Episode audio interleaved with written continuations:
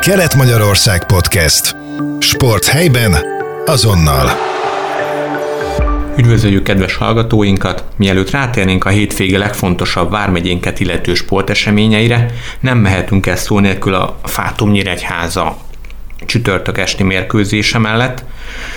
A női röplabda extra liga bronzcsatájának harmadik mérkőzésén Balatonfüredre látogatott a nyíregyházi csapat, és sajnálatos módon sima 3 0 vereséget szenvedett. Nagyon jól kezdtek a hazaiak, szinte már az első játszmában eldöntve a mérkőzést, bár ezt egy röplabda meccsen ilyet azért nem mondunk, de nem igazán találta az ellenszerét a Balatonparti csapatnak Tomás Varga egylete. Remekül sáncoltak, remekül támadtak, és nem tudott, egyszerűen nem tudott a mérkőzésbe belelendülni, belejönni a Fátum. Ennek végeredményeképpen pedig kettő egyre ellépett a párharcban a Szent Benedek. Talán ugyanazt mondhatjuk itt el, mint amit már elmondtunk néhány hete a Kisvárda focistáinál, a Spari focistáinál, a kosarasoknál, hogy mentálisan egyfajta blokkot képeznek a, a játékosok saját maguk elé. Ezt a mérkőzés utáni nyilatkozatában Tomás Varga vezetőedző is megerősítette, aki azt adta ki a lányoknak, hogy egy napig még csak ne is gondolkodjanak a röplabdán. Bízunk benne, hogy a hétfői mérkőzésen esély lehet az új, újra az egyenlítésre, és így nem zárul még le a párharc. Hát ehhez a mentális blokkhoz, amit mondtál, abban szerintem a hazaiak nagyon erőteljesen hozzájárultak. Ugye a Nálunk Júci az egyik legponttal erősebb játékos. Első három ütését leblokkolták, aztán utána még egyet, és innentől kezdve önbizalom hiányosan játszott. Aztán, hogy ment tovább a meccs, már 20-14-re is vezetett a hazai csapat, megpróbált belecserélni Tomás Varga, de ez se sikerült neki. Nagyon jellemző adat erről a meccsről, hogy a sáncok aránya, amíg 13-at csináltak a hazaiak, addig nyíregyháziak csak hármat, ez szerintem döntőnek bizonyult. Itt, hogyha eddig azt nézzük, hogy a két Balatonfüredi mérkőzésen a hazaiak sokkal jobban játszottak és magabiztosan nyertek, míg itthon a Fátumnak sikerült győznie, hogyha nem is volt éppen egy sima mérkőzés, ugye ez is ötszettes volt, de, de mégiscsak dicsérni lehetett a csapatot. Ezek után mit gondoltok a következő mérkőzésen? Megint hazai pályán játszik a Nyíregyháza. Nekem úgy tűnt ez a harmadik mérkőzés, mint a, a játékosok saját maguknak tettek volna terhet a vállaikra. Pedig ezt többször is elmondta a szezon során a vezetőedző, hogy amikor felengednek, hisznek magukban, akkor, akkor jönnek az eredmények is. Tehát én nem gondolom úgy személy szerint, hogy ez a Szent Benedek egy legyőzhetetlen csapat lenne, viszont hogyha maguk a játékosok nem hiszik el, hogy igenis meg tudjuk őket verni, akkor, akkor sajnos lezárulhat ez a párharc már ideje korán, persze ezt nem szeretnénk, Pontosan ezért bizakodunk abban, hogy hétfőn sikerül újra egy győzelmet aratni, és így folytatódik a bronzcsata. Szerintem nem lesz egyszerű, mert a Nyíregyházi első meccsen Vacsi Evelin nem játszott sérülés miatt, ott viszont már játszott hazai pályán, és bizony ez is döntő tényezőnek bizonyos, nagyon pont erősen játszott. Hát olyannyira, hogy az első szedben igazából ő egyedül volt az, aki, aki olyan teljesítményt nyújtott, amivel egy egész nyíregyházi csapat nem tudta, most ez csúnyán hangzik, de mondjuk ki felvenni a versenyt. Tehát ő egy nagyon nagy erősség a, a Balatonpartiaknak, és tehát valahogy őt meg kell fogni, meg kell állítani. Én minden esetre optimista leszek, azt mondom, hogy ha kétszer, nem is, de legalább egyszer még összeszedi magát a csapat, és hazai pályán nyerni fog, és kiegyenlíti a párharcot. Ami biztos, hogy ennek a társaságnak ez lesz az utolsó hazai meccse. Reméljük, hogy nem a szezonbeli utolsó meccse lesz ez. Haladjunk tovább, és nézzük a hétvége történéseit. Rögtön a kézilabdával folytassuk. A Kisváda Master Gudese csapata Békés Csabára látogat. Balázs, tiéd lesz az esemény. Mit várhatunk ettől a mérkőzéstől? Békés Csaba a 12. helyről várja ezt a meccset, 22 meccs alatt 12 pontot szerzett. A Kisvárt a 10. helyről egyel kevesebb meccset játszva, és 16 pontot gyűjtött eddig. Ugyanez a helyzet, mint a legutóbbi meccsük kapcsán beszéltünk, hogy megint egy jó hosszú idő óta nem játszottak, több mint két hete nem játszottak, a Békés Csaba viszont meccsből jön, mert ők vasárnap vagy szombaton, arra már nem emlékszem, de játszottak egy meccset. Talán ez egy kicsit az ő magukra hajtja a vizet, hogy bajnoki ritmusba lehetnek. Az élvonalban két csapat eddig 11 meccset játszott, egymás 10 bajnoki mellett egy kupa meccset, és ebből a nyomasztó Kisvárda fölény rajzolódik ki. Nyolc meccset nyertek, és három döntetlenjük volt, tehát soha még nem nyert a Békés Csaba Kisvárda ellen. És ebből a három döntetlenből kettőt az első évben, mikor feljutottak az NB1-be, a kisvárdaiak akkor játszottak, legutóbb pedig novemberben, ami egy kicsit fájó volt a Kisvárdának, mert ez egy kupameccs volt, Kisvárdán játszottak, döntetlen lett, és a szabályok értelmében ez a, azt jelentette, hogy a vendégcsapat folytathatja a küzdelmet. Egyébként a legutóbbi meccsük, ami az idei évnek az első meccse volt, nagyon sima végeredmény mutatott, 28-20 nyert a Kisvárda. Aki azért látta a meccset, meg így statisztikából belenézett, azért látja, hogy az látszik, hogy nem volt ez annyira egyszerű meccs. Még a 41. percben a Békés Csaba vezetett, 45. percben vette vissza a vezetést a Kisvárda, és onnantól kezdve két gólt engedélyeztek a vendégeknek, amíg ők kilencet dobtak. És ez volt az idő alatt, pedig csak három védése volt a Kisvárdának. Békés Csaba viszont nagyon sokat tett azért, hogy nyíljon az olló, ez alatt az idő alatt volt. Rontott lövésük, hetest kihagytak, technikai hibát vétettek és hét labdát eladtak. Ez persze nyilván nem volna semmit a hazaiak érdeméből, mert értek a lehetőséggel. Minden esetre kijelenthetjük, hogy vagy legalábbis én szeretném hinni, hogy ők az esélyesei a meccsnek. Itt nem tudom, hogy abból a szempontból is fontos lehet ez a mérkőzés, hogy hát ha úgy veszük, akkor két alsóházi csapat találkozik egymással, így időzélbe mondva. Ugye öt forduló van még hátra a Kisvárdának, és lesznek itt még nagyon nehéz meccsek, például Ferencváros ellen, Debrecen ellen. Lehet itt még bármilyen kiesési gond?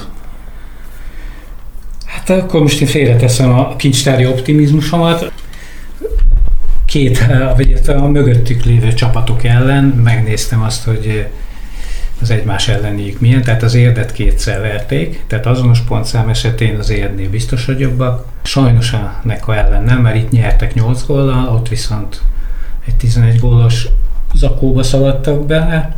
Budaöstől itthon egy góllal kikaptak, kettővel nyertek, és a Békés Csaba ellen ugye plusz 8-as eddig a gólkülönbségük, ha ott ennél kevesebbel kapnak ki, bár remélem, hogy nyernek, akkor az egymás elleni eredmény alapján még mindig ők a jók.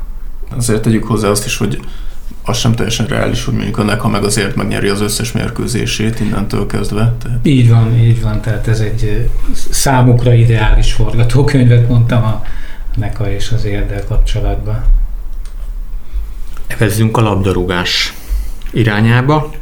Szombat este nem akármilyen mérkőzést játszanak a labdarúgó NB1 aktuális fordulójában a Kisvárda Ferencvároshoz látogat, a Várda szeretne végre átlendülni a holdpontján, még a Ferencváros szeretné bebiztosítani a bajnoki mérkőzését.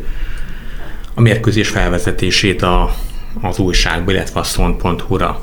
Krisztián, te készítetted, mit várhatunk ettől az összecsapástól?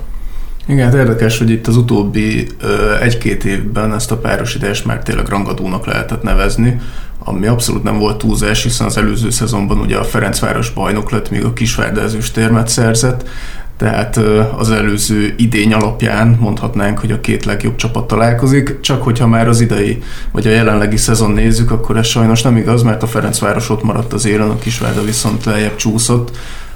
Ugye nagyon hosszú ideje nyeretlen a csapat, mint a Kisvárda, és az az igazság, hogy a Ferencváros ellen sem neki kedvez az összevetés. Ugye eddig 14 mérkőzést játszottak az NB1-ben, ebből mindössze egyet tudott megnyerni. A Kisvárda háromszor született döntetlen, és tízszer a Ferencváros győzött. 5-22-es gólkülönbség a Ferencváros javára, és hogyha azt nézzük, hogy az elmúlt négy Fradi elleni mérkőzésen összesen egy gólt szerzett a Kisvárda, ráadásul, hogyha tovább mondjuk ezt, hogy idegenben, ugye ebben az idényben 3-0-es eredmény született, hazai pályán pedig 0-0, akkor ugye azt is látjuk, hogy ebben az idényben a Kisvárda még nem szerzett gólt a Ferencváros ellen, úgyhogy az előjelek annyira nem kedveznek a Kisvárdának. Én mégis bízom abban, hogy egy felszabadult futballal tud előállni a Kisvárda. Ugye Milos Kruscsics vezetőedző azt mondta, hogy hogy, hogy dolgoznak az ügyön, hogy végre összejön az első győzelem, amit itt már az előbb is említettél, Norbi, hogy, hogy a, a magabiztosság nagyon fontos. Milos Kruscsics is ezt mondta, hogy azt szeretné, hogy higgyenek magukban a játékosok, higgyenek abban a munkában és abban a folyamatban, amit elkezdtek. Hát, hogy ebből mi sül ki, azt majd meglátjuk. Az biztos, hogy hogy a Ferencváros már akár bajnokként is pályára léphet. Ugye itt most péntek délután veszük fel ezt, a, ezt az epizódot. Péntek este lesz egy Honvéd Kecskemét mérkőzés, hogyha a Kecskemét ott kikapna, akkor a Fradi szombaton már biztosan bajnok, már a meccs előtt. Hogyha a Kecskemét nyer, akkor a Ferencvárosnak is nyernie kell és akkor ugyancsak bajnok lesz. Hát ezt a Kisvárda szeretné elnapolni. Az biztos, hogy akárhogy is alakul a ma esti meccs, tehát házközeli nézőszám várható szerintem. Valószínűleg a Ferencvárosi szurkolók ünnepelni mennek majd a Grupama arénában, arénába, úgyhogy biztosan nem lesz könnyű dolga a Kisvárdának, mert csak amiatt sem, mert itt ugye az előbb felsoroltam, hogy, hogy milyen nehezen szerez gólt a Kisvárda a Ferencváros ellen, az hozzá kell tenni azért, hogy a legutóbbi hazai mérkőzésen úgy született 0-0-es végeredmény, hogy a Kisvárda egyébként betalált Dibusz Dénes kapujába, aztán a jó barátom a VAR el tudta venni ezt a gólt is, azon a címszó alatt, hogy Dominik Kovácsics akadályozta Dibusz Dénest a lövés pillanatában. Hát ugye akkor, amikor megvolt ez a mérkőzés utána a kisvárdai honlapra felkerült egy szurkolói videó, amit az egyik szurkoló a kapu mögött videózott, abból látszik, hogy bizony Dibusz ezt, ezt nem Kovacsics miatt nem tudta kivédeni, mert nem ütközött egymással Kovacsics és Dibusz. Hát a VAR közbeszólt, bízunk benne, hogy ilyenről nem kell majd beszélni hétfőn. Reméljük. És igazából nincs a kisfádának veszteni valója, hiszen be vannak betonozva úgymond a középmezőnbe, tehát csúnyán szólva, ha nyernek, ha vesztenek, ugyanott maradnak, tehát akkor miért ne nyerhetnének? Igen, igen. Én is azt gondolom, hogy itt kiesési gond már nem lesz, ezért is mondom, hogy jó lenne, hogyha egy felszabadult focival elő tudna állni sok néző előtt a kisvárdai csapat. És ugyanez a helyzet lehet érvényes a Sparira is, amely viszont egy igazán nagy rangadóra készül, ugyanis a Diós Győr érkezik Balmazújvárosba. Az a Diós Győr, amely már megnyerte a, az MB2-t és feljutott az élvonalba, viszont egy Spari DVTK mérkőzés sohasem lehet, és sohasem szabad félváról venni. Mit vártok fiúk ettől a meccstől? Hát a Krisztián felvezetésképpen azt mesélném el, hogy nekem milyen élményeim vannak egy Spari DVTK párosítással. Ez az esemény, ez nem csak a 90 percből áll. Itt már a szurkolók, ha nem is hetekkel, de napokkal ezelőtt egymásnak üzengetnek a Facebookon, különböző időpontokat beszélnek meg különböző helyekre, és ott mielőtt elkezdődik a 90 perc, ők már lejátszák a saját meccsüket, váltakozó siker, attól függ, hogy éppen hol van a meccs. A helyi erők nyilván többen vannak, így a vendégszurkolókat elgyepálják, vagy elgyepálták. Én emlékszem rá, NB1-es volt, még ez a 93 4 5-ben lehetett, NB1-es volt mind a két csapat. Jöttek a de nem a Debreceni, jöttek a Diósgyőri szurkolók, és konkrétan a szektorukat lapra szerelték, tehát gyakorlatilag a betonig mindent felszettek, és ugye azokban az időkben még az is divat volt, hogy akár őket, akár a debreceni szurkolókat lovasrendőrök kísérték ki a állomásig, és onnan vissza, pont fordítva. Főleg hazafelé már azért dolgozott az ital is bennük, főleg ha nyertek, akkor még erősnek is képzelték magukat, és természetesen a lovasrendőrök mögül azért a nyíregyházi szurkolók még hetszelték is őket, úgyhogy voltak még itt kardlapozásos történetek is. Volt egy másik eset, az Diósgyőrbe volt, ott voltunk Miskolcon barátainknál, és feleségeink úgy el voltak egymás, ha menjünk ki Diósgyőr, mert azt azért tudni kell Zoliról, hogy az ő erejébe Diósgyőri vér folyik, amit, amibe, amire még rá is segítettünk egy helyi vendéglátóipari egység, de úgyhogy Zoli már nagyon eltökélt volt, és ugye más nem tehettem, mint én is beültem vele a B középbe. Nagyon próbáltam elkerülni a testi épségem érdekében, hogy kifejezzem a Spari iráni, iránti szimpátiámat. Zoli ott egy metamorfózison esett át, ő is ugyanúgy üvöltözte a Nyíregyháza és a Spari Szidó rigmusokat, de ugye vége volt a meccsnek, ez így el is múlt. Tehát ugyanolyan jó barátok maradtunk azóta is, azok vagyunk, minden eset ez is érdekes volt, hogy ott kellett lapítanom a B középbe, Nyíregyháziként nem is nagyon értem elárulni, hogy honnan jöttem, nem szerettem volna, hogyha feleségem bőrönt behoz haza. Aztán még itt ugye Krisztián összegyűjtötte a MB2-es eredményeket, azért az MB1-ben is voltak jó pár nagy csatái a két együttesnek. Reméljük, hogy most ez nem fog előfordulni, nem is fordulhat elő. Ez közel 40 éves sztori. A 83-84-es bajnokságban, akkor ugye mind a két együttes a kiesés elkerülésért küzdött. A Miskolciaké már korábban eldőlt, hogy búcsúztak az élvonattól, a Sparinak viszont még volt esélye arra, hogy megőrizze az első osztályú tagságát, és június harmadikán Diósgyőrbe volt a meccs, és hogy, hogy nem 7-2-re nyert a Spari. Ez ugye nyilván szemet szült a Magyar Labdarúgó Szövetségnek, vizsgálódás után ezt a meccset 0-0-val igazolták le, de úgy, hogy egyik fél se kapott pontot. Így a Spari is kiesett, és a két csapat a következő bajnokságot 4-4 büntető ponttal kezdte meg a másodosztályba.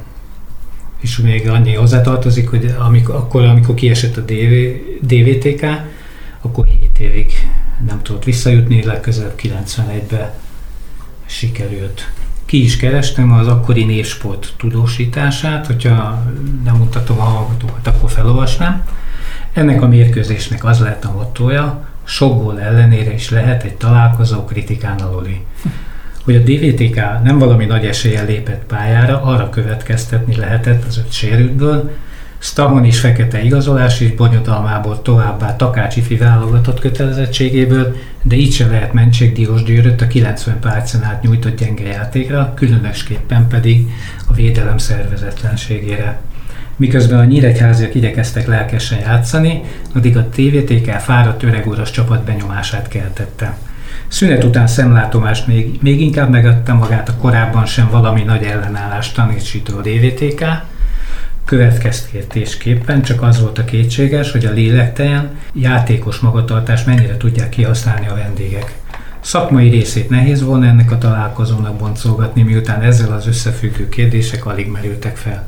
De annyi még ide kívánkozik, a labdarúgás szerencséje, hogy ezt a mérkőzést mindössze néhány száz néző látta.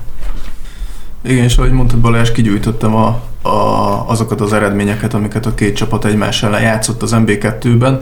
Hát ezek a magyar futball.hu statisztikái, úgyhogy reméljük, hogy jól vezették ott is az eredményeket. Ezek szerint az eddigi 35 mérkőzésből 11 nyíregyházi győzelem született, 17-szer a DVTK örülhetett, és 7-szer játszottak döntetlent a felek hogyha a közelmúltat figyeljük, akkor ebben az idényben ugye Miskolcon találkoztak a csapatok, akkor 2-0-ra győzött a DVTK, az előző idényben pedig, ha nem is volt ekkora nagy a különbség a két csapat között, mert a Nyíregyháza akkor nem szerepelt ilyen gyengén, a DVTK meg talán nem volt ennyire jó, mint jelenleg, de akkor is azért mindenképpen meglepetésnek számított, hogy hazai pályán, ami akkor is Balmazújváros volt, akkor 1-0-ra tudott győzni a Spari.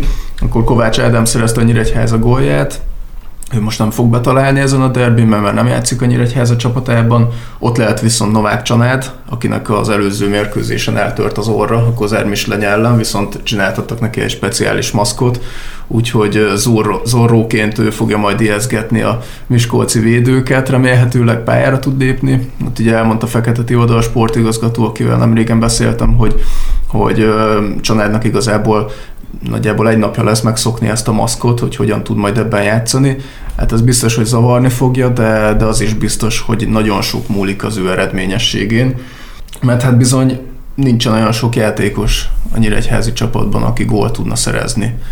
Ez sajnos nem igaz a Diós győrieknél, és hát erre is ki akartam lyukadni, nem tudom, majd elmondjátok ti is a véleményeteket, hogy egyre inkább megfogalmazódik bennem az, hogy bizony ahhoz, hogy feljusson egy csapat, olyan játékosokat kell igazolni, akiknek komoly NB1-es tapasztalatuk van, esetleg korábbi válogatottak is voltak, és persze van, van ellenpélda is, mert a Diós Győrnek sem sikerült tavaly, ugye valahogy elbukták a, azt a feljutást, korábban a Vasas is sokáig szenvedett ezzel, és van arra is ellenpélda, hogy egyébként meg a Kecskemét meg tudja azt csinálni, hogy feljutott az MB2, az MB1-be meglepetésre.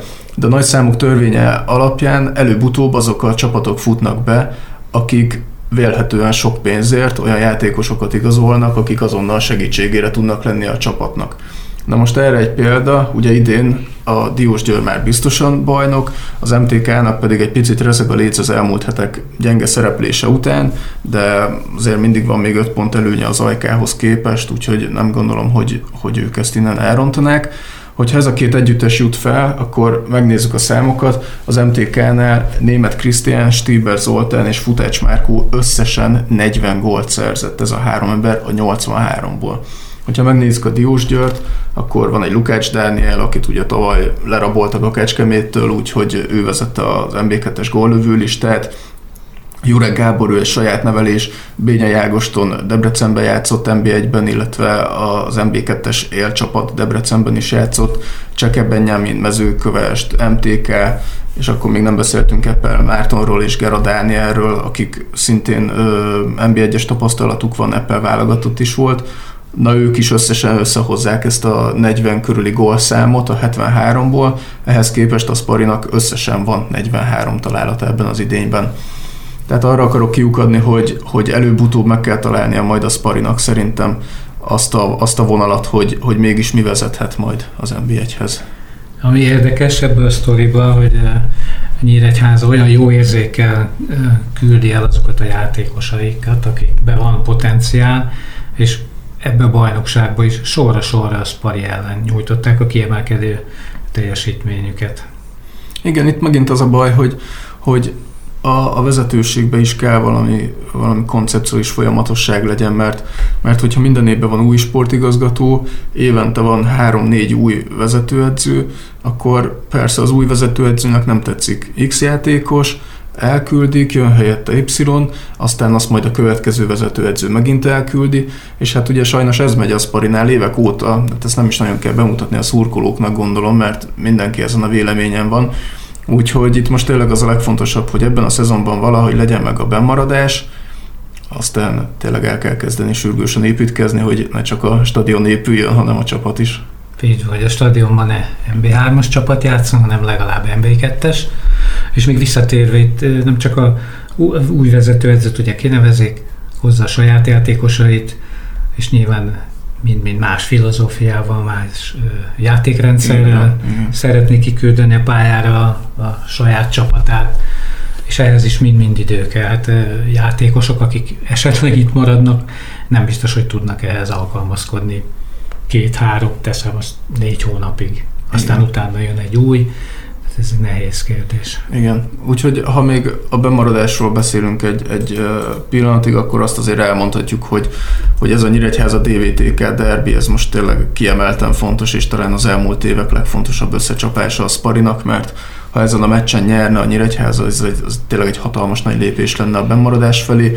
Utána egyébként valószínűleg minden bizonyal az azt követő fordulóban a Csákvár ellen fog eldőlni, hogy végül a Csákvár vagy a Nyíregyháza menekül meg az osztályozós helyektől.